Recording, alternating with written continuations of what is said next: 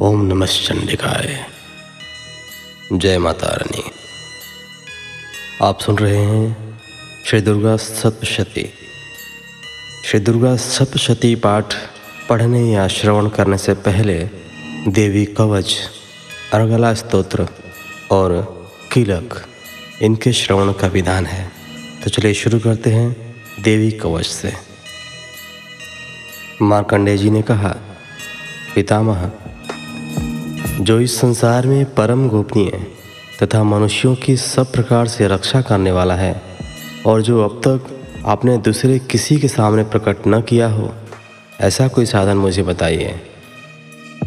ब्रह्मा जी बोले, ब्राह्मण, ऐसा साधन तो एक देवी का कवच ही है, जो गोपनीय से भी परम गोपनीय, पवित्र तथा संपूर्ण प्राणियों का उपकार करने वाला है। महामुने उसे श्रवण करो।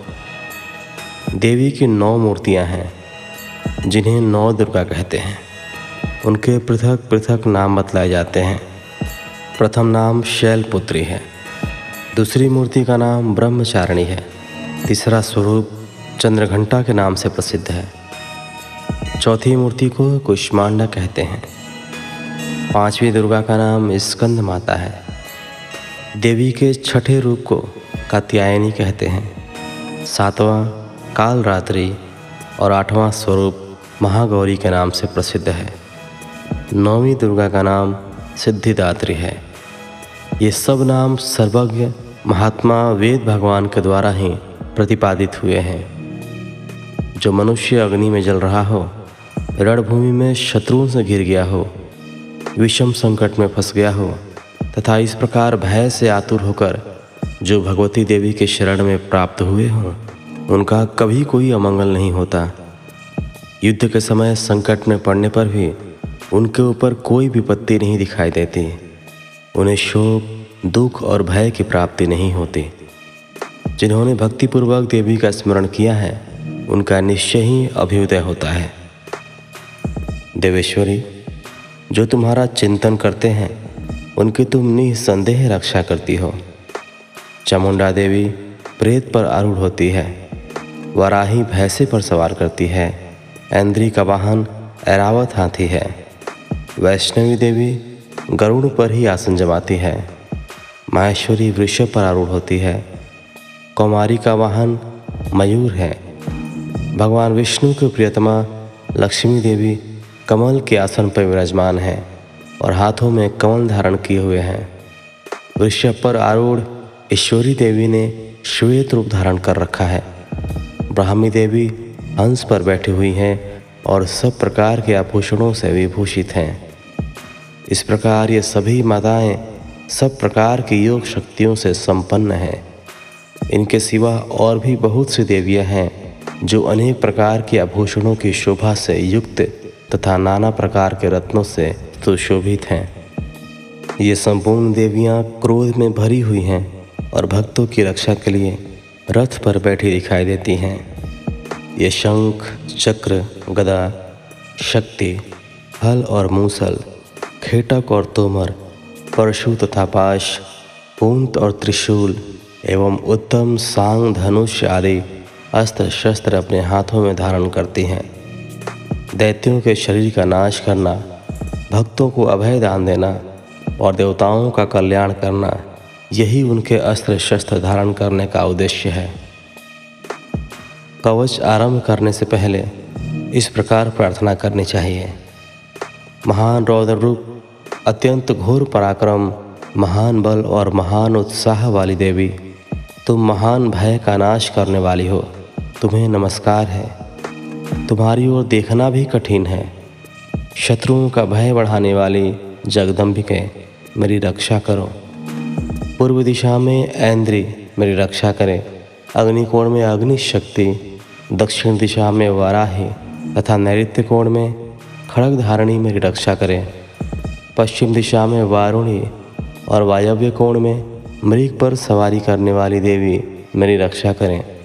उत्तर दिशा में कौमारी और ईशान कोण में शूल धारिणी देवी रक्षा करें।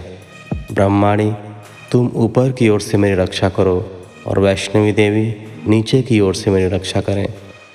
इसी प्रकार शव को अपना वाहन बनाने वाली चामुंडा देवी दसों दिशाओं में मेरी रक्षा करें। जया आगे से और विजया पीछे की ओर से मेरी रक्षा करें। वाम भाग में अजिता और दक्षिण भाग में अपराजिता रक्षा करें। उद्योतनी शिखा की रक्षा करें। उमा मेरे मस्तक पर विराजमान होकर रक्षा करें। ललाट में मालाधारी रक्षा करें और यशस्विनी देवी मेरी भावों का संरक्षण करें। भावों के मध्य भाग में त्रिनेत्रा और नथनों की यमघंटा देवी रक्षा करें। दोनों नेत्रों के मध्य भाग में शंखिनी और कानों में द्वारवासिनी रक्षा करें। कालिका देवी कपोलों की तथा भगवती शांकरी कानों के मूल भाग की रक्षा करें। नासिका में सुगंधा और ऊपर के होठ में चर्चिका देवी रक्षा करें। नीचे की ओठ में अमृत कला तथा जिहवा में सरस्वती देवी रक्षा करें, कौमारी दांतों की और चंडिका कंठ प्रदेश की रक्षा करें।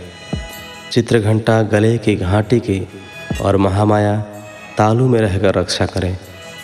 कमाक्षी ठोढ़ी की और सर्वमंगला मेरी वाणी की रक्षा करे। भद्रकाली ग्रीवा में और धनुर्धरी पृष्ठवंश मेरुदंड में रहकर रक्षा करें। कंठ के बाहरी भाग में नीलग्रीवा और कंठ की नली में नलकुबरी रक्षा करें। दोनों कंधों में खड़गिनी और मेरी दोनों भुजाओं की वज्रधारणी रक्षा करें। दोनों हाथों में दंडिनी और उंगलियों में अंबिका रक्षा करें। शुलेश्वरी नखों की रक्षा करें। कुलक्षवरी कुक्षी अर्थात पेट में रहकर रक्षा करें। महादेवी दोनों वस्तुओं की और शोक विनाशिनी देवी मन की रक्षा करें। ललिता देवी हृदय में और शूल धारिणी उदर में रहकर रक्षा करें। नाभि में कामिनी और गुह भाग की गुहेश्वरी रक्षा करें। पूतना और कामिका, लिंग की और महेश्वाहिनी गुदा की रक्षा करें। भगवती कटी भाग में और विंध्यवासिनी, घुटनों की रक्षा करें। संपूर्ण कामनाओं को देने वाली महाबली देवी दोनों पिंडलियों की रक्षा करें।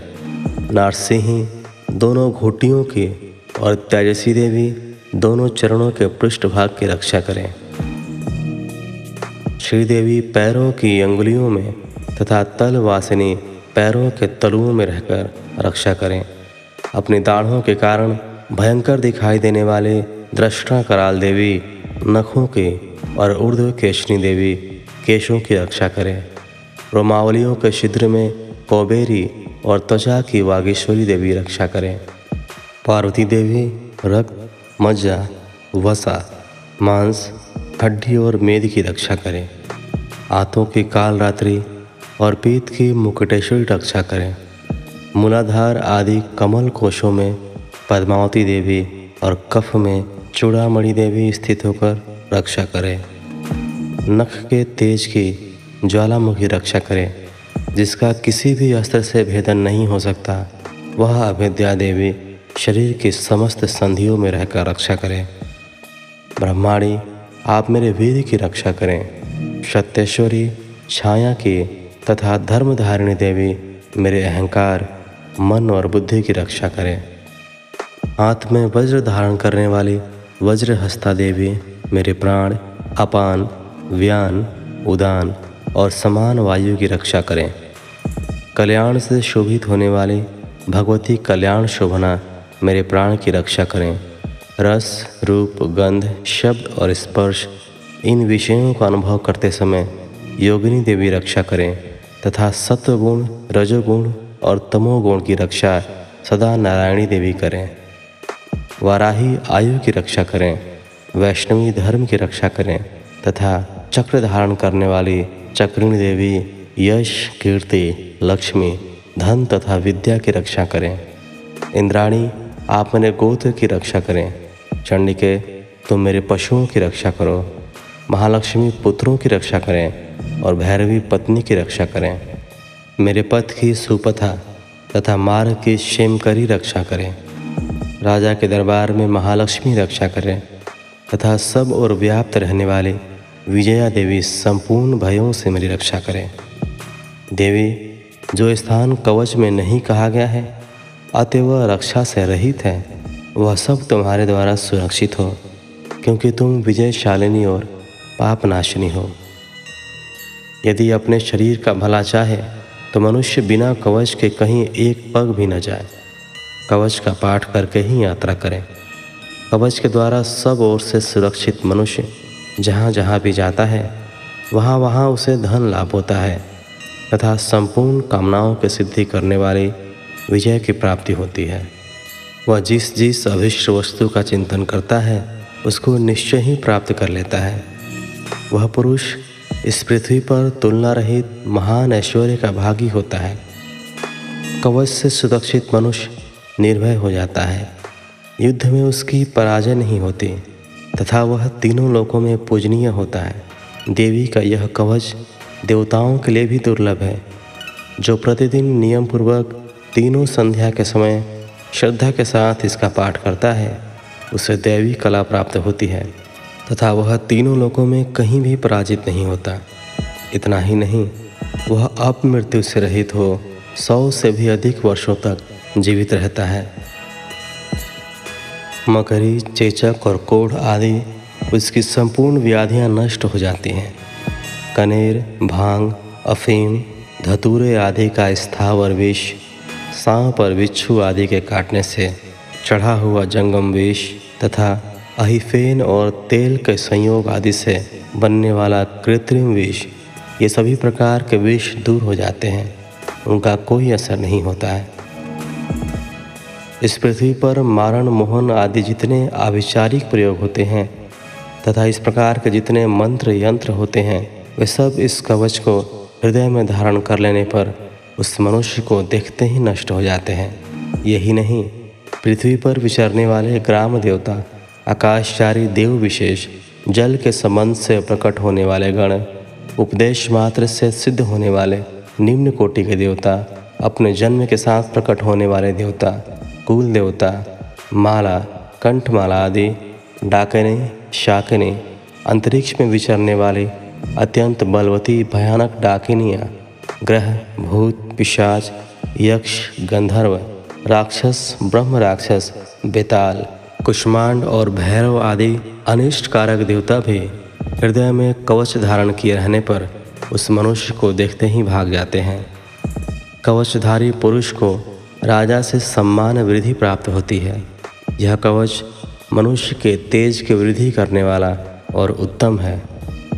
कवच का पाठ करने वाला पुरुष अपनी कीर्ति से विभूषित भूतल पर अपने सुयश के साथ साथ वृद्धि को प्राप्त होता है।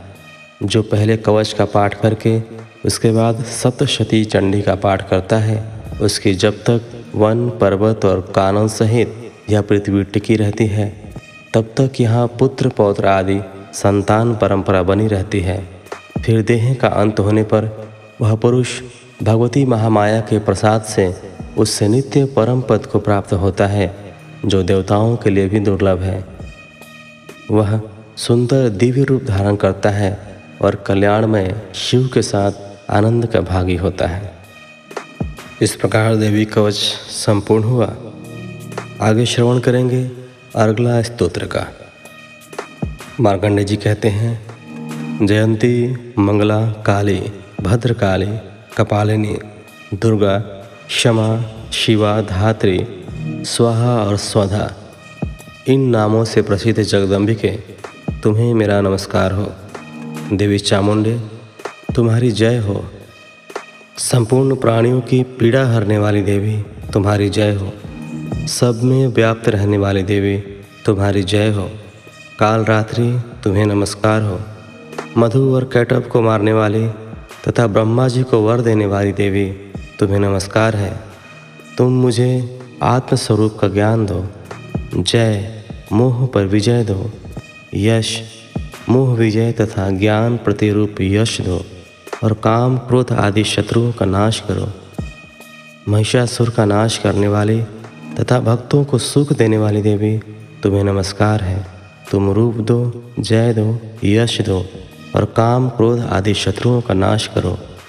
रक्त बीज का वध और चंड मुन का विनाश करने वाली देवी, तुम रूप दो, जय दो, यश दो, और काम क्रोध आदि शत्रुओं का नाश करो। शुंभ और निशुंभ तथा धूम्रलोचन का मर्दन करने वाली देवी, तुम रूप दो, जय दो, यश दो और काम क्रोध आदि शत्रुओं का नाश करो।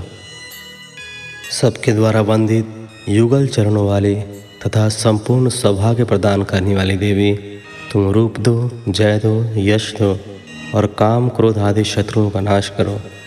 देवी, तुम्हारे रूप और चरित्र अचिंत्य हैं। तुम समस्त शत्रुओं का नाश करने वाली हो। रूप दो, जय दो, यश दो और काम क्रोध आदि शत्रुओं का नाश करो। पापों को दूर करने वाले चंडिके, जो भक्तिपूर्वक तुम्हारे चरणों में सर्वदा मस्तक झुकाते हैं, उन्हें रूप दो, जय दो, यश दो, और उनके काम क्रोध आदि शत्रुओं का नाश करो। रोगों का नाश करने वाले चंडिके, जो भक्तिपूर्वक तुम्हारी स्तुति करते हैं, उन्हें रूप दो, जय दो, यश दो, और उनके काम क्रोध आदि शत्रुओं का नाश करो। चंडिके, इस संसार में जो भक्तिपूर्वक तुम्हारी पूजा करते हैं, उन्हें रूप दो जय दो, यश दो और उनके काम, क्रोध आदि शत्रुओं का नाश करो। मुझे सौभाग्य और आरोग्य दो, परम सुख दो, रूप दो, जय दो, यश दो और मेरे काम, क्रोध आदि शत्रुओं का नाश करो। जो मुझसे द्वेष रखते हो, उनका नाश और मेरे बल की वृद्धि करो। रूप दो, जय दो, यश दो और मेरे काम, क्रोध आदि शत्रुओं का नाश करो। देवी, मेरा कल्याण करो। मुझे उत्तम संपत्ति प्रदान करो, रूप दो, जय दो, यश दो, और काम क्रोध आदि शत्रुओं का नाश करो। अंबिके, देवता और असुर दोनों ही अपने माथे के मुकुट की मड़ियों को तुम्हारे चरणों पर घिसते रहते हैं। तुम रूप दो, जय दो, यश दो, और काम क्रोध आदि शत्रुओं का नाश करो। तुम अपने भक्त जनों को विद्वान, यशस्वी और लक्ष्मीवान बनाओ, तथा रूप दो जय दो, यश दो, और उसके काम, क्रोध आदि शत्रुओं का नाश करो। प्रचंड दैत्यों के दर्प का दलन करने वाले चंडिके, मुझ शरणागत को रूप दो, जय दो, यश दो, और मेरे काम, क्रोध आदि शत्रुओं का नाश करो। चतुर्मुख ब्रह्मा जी के द्वारा प्रशंसित चार भुजाधारणी परमेश्वरी, रूप दो, जय दो, यश दो, और काम, क्रोध आदि शत्रुओं का नाश करो। देवी अंबिके भगवान विष्णु नित्य, निरंतर, भक्तिपूर्वक तुम्हारी स्तुति करते रहते हैं। तुम रूप दो, जय दो, यश दो और काम, क्रोध आदि शत्रुओं का नाश करो। हिमालय कन्या पार्वती के पति महादेव जी के द्वारा प्रशंसित होने वाली परमेश्वरी, तुम रूप दो, जय दो, यश दो और काम, क्रोध आदि शत्रुओं का नाश करो। शचिपति इंद्र के द्वारा सद्भाव से पूजित होने वाली परमेश्वरी तुम रूप दो, जय दो, यश दो, और काम क्रोध आदि शत्रुओं का नाश करो। प्रचंड भुजदंडों वाले दैत्यों का घमंड चूर करने वाली देवी, तुम रूप दो, जय दो, यश दो, और काम क्रोध आदि शत्रुओं का नाश करो। देवी अंबिके, तुम अपने भक्त जनों को सदा असीम आनंद प्रदान करती हो। मुझे रूप दो, जय दो, यश दो, और मेरे काम क्रोध आदि शत्रुओं का नाश करो। मन के इच्छा के अनुसार चलने वाली मनोहर पत्नी प्रदान करो, जो दुर्गम संसार सागर से तारने वाली तथा उत्तम कुल में उत्पन्न हुई हो। जो मनुष्य इस स्तोत्र का पाठ करके सप्तशती रूपी महास्तोत्र का पाठ करता है, वह सप्तशती की जप संख्या से मिलने वाले श्रेष्ठ फल को प्राप्त होता है। साथ ही वह प्रचुर संपत्ति भी प्राप्त कर लेता है। इस प्रकार अगला स्तोत्र संपूर्ण हुआ। आगे किलक का श्रवण करेंगे। मार्कंडे जी कहते हैं, विशुद्ध ज्ञान ही जिनका शरीर है, तीनों वेद ही जिनके तीन दिव्य नेत्र हैं, जो कल्याण प्राप्ति के हेतु हैं, तथा अपने मस्तक पर अर्धचंद्र का मुकुट धारण करते हैं। उन भगवान शिव को नमस्कार है। मंत्रों का जो अभी कीलक है, अर्थात मंत्रों की सिद्धि में विघ्न उपस्थित करने वाले शाप रूपी किलक का जो निवारण करने वाला है, उस सप्तशती स्तोत्र को संपूर्ण रूप से जानना चाहिए और जानकर उसकी उपासना करनी चाहिए। यद्यपि सप्तशती के अतिरिक्त अन्य मंत्रों के जप में भी जो निरंतर लगा रहता है, वह भी कल्याण का भागी होता है। उसके भी उच्चाटन आदि कर्म सिद्ध होते हैं तथा उसे भी समस्त दुर्लभ वस्तुओं की प्राप्ति होती है। तथापि जो अन्य मंत्रों का जाप न करके केवल इस सप्तशती नामक स्तोत्र से ही देवी की स्तुति करते हैं, उन्हें स्तुति मात्र से ही सच्चिदानंद स्वरूपड़ी देवी सिद्ध हो जाती है। उन्हें अपने कार्य की सिद्धि के लिए मंत्र, औषधि तथा अन्य किसी साधन के उपयोग की आवश्यकता नहीं रहते। बिना जप के ही उनके उच्चाटन आदि समस्त अभिचारिक कर्म सिद्ध हो जाते हैं। इतना ही नहीं उनकी संपूर्ण अभिष्ट वस्तुएँ भी सिद्ध होती हैं। लोगों के मन में यह शंका थी कि जब केवल सप्तशती की उपासना से अथवा सप्तशती को छोड़कर अन्य मंत्रों की उपासना से भी समान रूप से सब कार्य सिद्ध होते हैं, तब इनमें श्रेष्ठ कौन सा साधन है? लोगों के इस शंका को सामने रखकर भगवान शंकर ने अपने पास आए हुए जिज्ञासुओं को समझाया कि यह सप्तशती नामक संपूर्ण स्तोत्र ही सर्वश्रेष्ठ एवं कल्याणमय है। तदनंतर भगवती चंडिका के सप्तशती नामक स्तोत्र को महादेव जी ने गुप्त कर दिया। सप्तशती के पाठ से जो पुण्य प्राप्त होता है, उसकी कभी समाप्ति नहीं होती, किंतु अन्य मंत्रों के जपचन पुण्य की समाप्ति हो जाती है। अतः भगवान शिव ने अन्य मंत्रों की अपेक्षा जो सप्तशती की ही श्रेष्ठता का निर्णय किया, उसे यथार्थ ही जानना चाहिए। अन्य मंत्रों का जप करने वाला पुरुष भी यदि सप्तशती के स्तोत्र और जप का अनुष्ठान कर ले तो वह भी पूर्ण रूप से ही कल्याण का भागी होता है। इसमें तनिक भी संदेह नहीं है।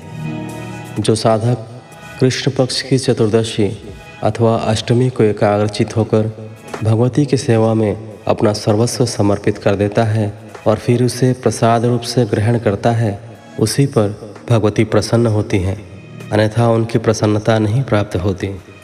इस प्रकार सिद्धि के प्रतिबंधक रूप किलक के द्वारा महादेव जी ने इस स्तोत्र को किलित कर रखा है, जो पूर्वोक्त रीति से निष्किलन करके इस सप्तशती स्तोत्र का प्रतिदिन स्पष्ट उच्चारण पूर्वक पाठ करता है, वह मनुष्य सिद्ध हो जाता है।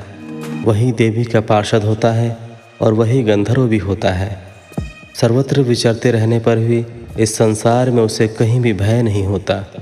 वह अप मृत्यु के वश में नहीं पड़ता तथा देह त्यागने के अनंतर मोक्ष प्राप्त कर लेता है। अतः कीलन को जानकर उसका परिहार करके ही सप्तशती का पाठ आरंभ करें। जो ऐसा नहीं करता, उसका नाश होता है। इसलिए कीलक और निष्किलन का ज्ञान प्राप्त करने पर ही यह स्तोत्र निर्दोष होता है। और विद्वान पुरुष इस निर्दोष स्तोत्र का ही पाठ आरंभ करते हैं। स्त्रियों में जो कुछ भी सौभाग्य आदि दृष्टिगोचर होता है, वह सब देवी के प्रसाद का ही फल है। अतः इस कल्याण में स्तोत्र का सदा जप करना चाहिए। इस स्तोत्र का मंद स्वर से पाठ करने पर स्वल्प फल की प्राप्ति होती है और उच्च स्वर से पाठ करने पर पूर्ण फल की सिद्धि होती है। अतः उच्च स्वर से ही इसका पाठ आरंभ करना चाहिए, जिनके प्रसाद से ऐश्वर्य सौभाग्य आरोग्य, संपत्ति, शत्रुनाश तथा परम मोक्ष की भी सिद्धि होती है। उन कल्याण में जगदम्बा की स्तुति मनुष्य क्यों नहीं करते? इस प्रकार किलक स्तोत्र संपूर्ण हुआ। इस एपिसोड में आपने क्रमशः श्री दुर्गा कवच, अगला स्तोत्र और किलक का श्रवण किया। इसके आगे आप श्री दुर्गा सप्तशती पाठ के सभी अध्यायों का श्रवण करेंगे। तो मिलते हैं आपसे अगले एपिसोड में, अध्याय एक और दो के साथ। जय माता रानी।